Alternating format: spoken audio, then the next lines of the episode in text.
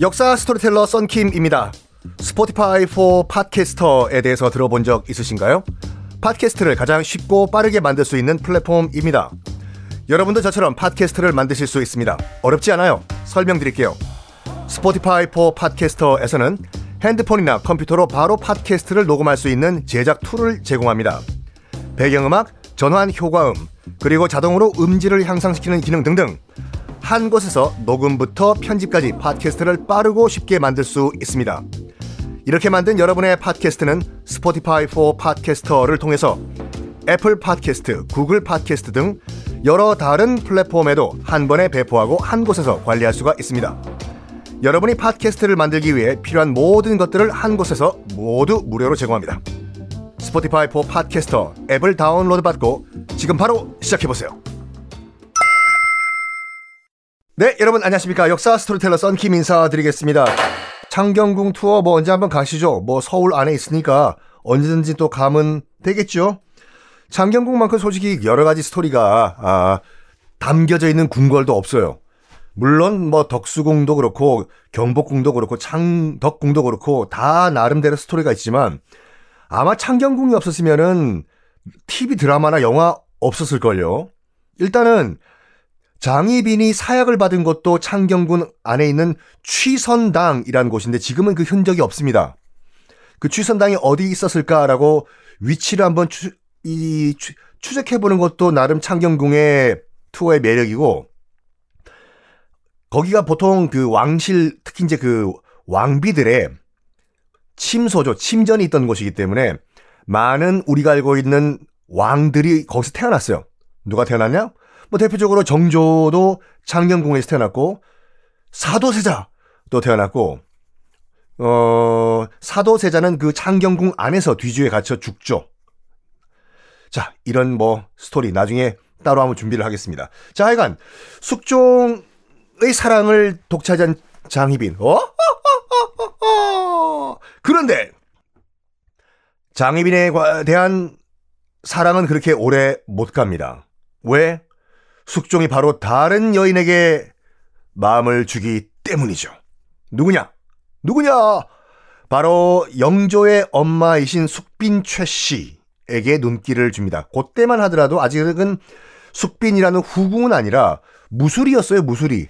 무술이는 뭐 독수리 친구냐가 아니라 간단하게 말해가지고 궁녀는 굉장히 낮은 지위죠, 궁 안에서.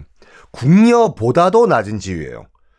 그러니까 궁녀들에게 물 떠다 주고 물 길러주고 궁녀 빨래해주고 하는 궁 안에서는 거의 최하 측민이거든요. 인도로 치면 뭐 불가촉 천민. 인도는 그 카스트 제도가 지금 법적으로는 금지가 돼 있지만 그 말이 금지가 돼 있지. 아직까지도 공공연하게 카스트가 남아 있어요. 뭐 불과 몇 년 전까지만 하더라도 우리의 그 주민등록증 같은 거 보면 그 자기의 카스트 등급이 나와 있거든요.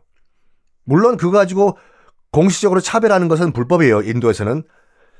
그러니까 카스트가 없어졌다고 하더라도 아직까지도 불가촉 천민, untouchable이라고 해서 손도 안 되는 그런 최하층민이 아직도 인도에 있어요. 보통 염색업을 전문, 전문으로 하고 있거든요. 염색이 힘들어요, 생각보다.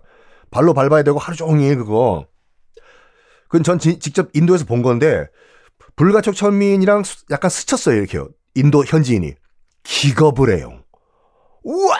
목욕 바로 해야 된다고. 물어보니까 왜? 난 불가촉 청민이란 난 신체 접, 접촉이 있었다. 와. 그 정도 레벨이 이제 무술이인데, 무술이 출신이었습니다. 영, 영조 엄마가. 이게 영조의, 어, 죽을 때까지 평생 콤플렉스였죠. 자기 엄마가 무술이었다라는 걸. 자, 그럼 둘은 어떻게 만나냐? 숙종과 그러면 무술이 최 씨는 어떻게 만나냐? 일단은 야사지만 거의 정사에 따르면 이래요. 숙종이 어느 날 밤 이제 그 인현 왕후를 쫓아낸 다음에 홀로 궁궐을 걷고 있었어요.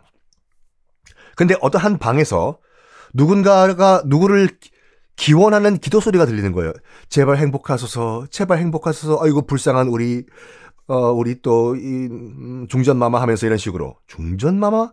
그 숙종이 궁금해서 가봤대요. 가보니까 어떤 한 아리따운 처녀가 쫓겨난 인현 왕후의 행복을 비는 기도를 하고 있었다고 합니다.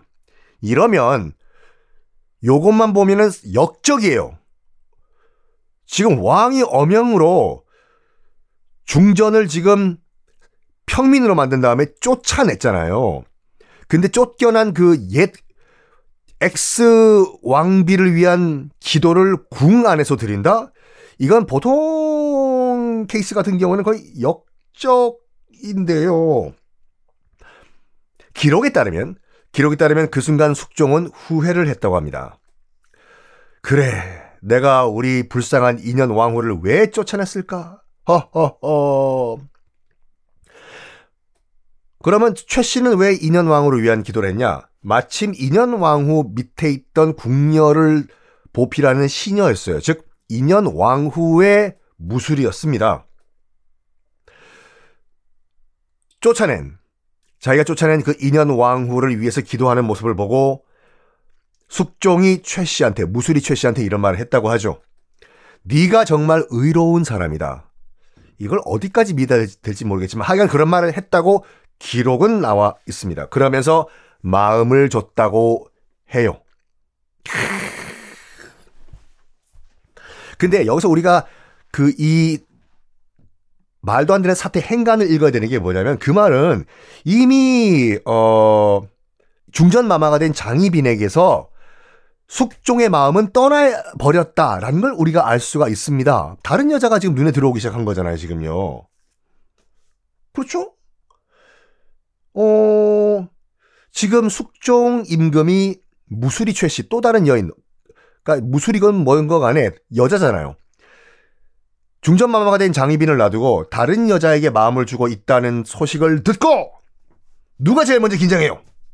생각해봐요. 여러분들이 지금 정치한다. 누가 가장 긴장을 했을까요? 남인들이죠. 지금 남인들은 중전마마가 된 장희빈을 밀면서 지금 집권을 했지 않습니까? 그럼 남인들 입장에서 봤을 때는 뭐야?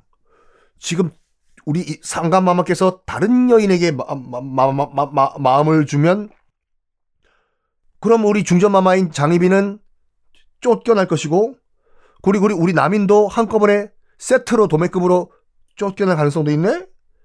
당연히 초긴장에 빠져요, 남인들은요. 이 무수리 최 씨의 등장으로 인해 가지고. 아니나 다를까. 우려는 항상 여러분 현실이 되는 거 아시죠? 아니나 다를까. 당시 그 장희빈의 오빠 이름이 뭐죠, 여러분? 장희재죠. 얼마나 참 나는 새도 떨어뜨렸겠습니까? 자기 여동생이 중전마마인데. 그래가지고 지금 초고속 승장, 승진해가지고, 아, 장희빈의 오빠 장희재는 포도대장이 돼 있던 상태였어요. 그러니까 지금의 경찰청장이지요. 어떻게 됐을까요? 장희재는 다음 시간에 공개하겠습니다.